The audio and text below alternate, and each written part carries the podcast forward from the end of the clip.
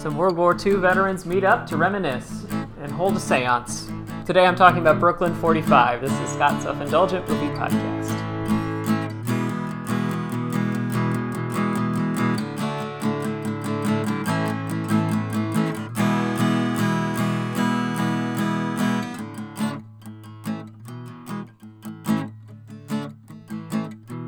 Hello, movie friends. Welcome to Scott's Self Indulgent Movie Podcast. I am Scott, and today I am talking about Brooklyn 45, which is a recent Shudder streaming exclusive that Sharon and I checked out not too long ago, and thought this one is interesting for reasons I'll get into. So, without further ado, let's get started.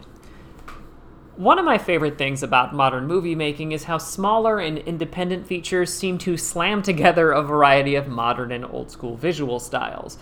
For instance, you can for instance, you can usually spot a 2000s horror movie or a 90s action thriller from the kinds of shots, effects, or camera filters being used. But now, anyone's guess. And you might end up with something like Brooklyn 45, a movie that invokes post-war movies with modern horror effects.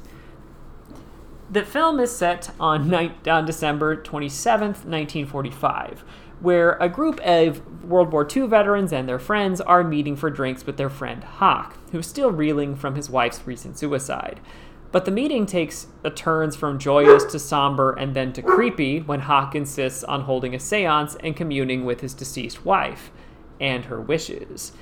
So there's a lot that I like about this movie, even though I'm unsure whether or not the movie has a strong central idea. So, to highlight the cool stuff and get into why part of this movie didn't work for me, let's just divvy things up into sections. So, cool thing number one solid older cast. Something about this movie that stands out right away is that all of the main cast are middle aged people. Not only is that cool for a genre, horror, that tends to ignore older folks or use them as the harbinger of doom or a source of knowledge, but it also adds credibility that they were all in higher up positions during the war and made impactful decisions that they're still dealing with. And it also aids the movie's retro style in both dialogue and visuals that aims to recreate the feel of old black and white Hollywood noirs in color. Cool thing number two is there's a fun blend of styles. The baseline for Brooklyn 45 is something akin to a Philip Marlowe mystery like The Maltese Falcon, where everybody speaks in code to their secrets within the era, or at least movie appropriate dialogue styles. As a recreation, it's very fun, and I imagine fun to write and perform, but it works even better when the movie slides into more aspects of horror. For instance, almost every violent incident within the film is way gorier and bloodier than you'd expect, and the language goes from cordial to vicious and epithet laden in a hurry.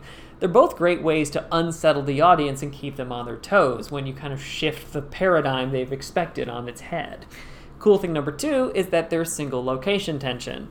Another thing that I didn't almost realize because it's done so smoothly is that almost all of the film's action takes place in a single room, Hawk's parlor. I have an affection for this kind of limitation because it means the writer and filmmaker can kind of show off by providing a series of twists and revelations throughout the film.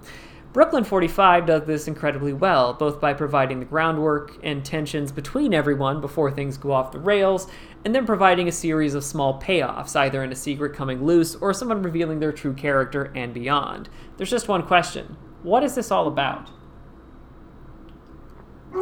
I think this movie might be torn between a movie taking place in the past, commenting on modern times, versus a movie that's commenting on the post war period. But to do that, I've got a light spoiler ahead, so you've been warned.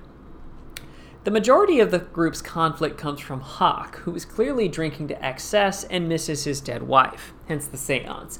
But there's a problem. Hawk's wife was mentally unwell and seemingly drove herself mad by diving into a belief that a ger- neighborhood German woman was a Nazi, despite no evidence to prove her claim which means her ghost is an unwell spirit that doesn't have a rational basis for its rage. So, how do you placate an irrationally unwell spirit? Considering the modern political climate, where a new boogeyman is created almost every day in perpetuity by online people, this rings really true, and the monologues about who's guilty and why or what drove Hawk's wife are all really effective, especially when it's paired with a lot of character strong sense of guilt and duty. The problem is that it's standing up next to a bunch of World War II veterans who seemingly want to leave the war behind but can't. While all of them make allusions to their past, they're all trying to keep it at arm's length, at least until these supernatural circumstances force it upon them. Now we're blending the idea of PTSD, trying to appease the unappeasable, responsibility, and a bunch more ideas in a blender. Hell, the whole thing could be a metaphor for war where people are forced to become a more monstrous version of themselves to survive and why that's bad. Again, it's a bunch of loose ideas it feels like the plot beats, which all work, were laid out, and then some of the broader ideas and themes were brought in afterwards. That's not to say the movie is bad, but it is why I was left feeling like something was missing when the credits rolled. The verdict is it's a solid idea. Though it lacks thematic polish, Brooklyn 45 gets a soft recommendation due to a number of strong creative choices. 6 out of 10. This has been Scott's Self Indulgent Movie Podcast. Thank you so much for listening. Don't forget to like, share, and subscribe wherever you get your podcasts. And don't forget to join our Facebook group, Scott's Self Indulgent Movie World, for the latest reviews, discussions, and more. See you next time, everybody, and stay safe.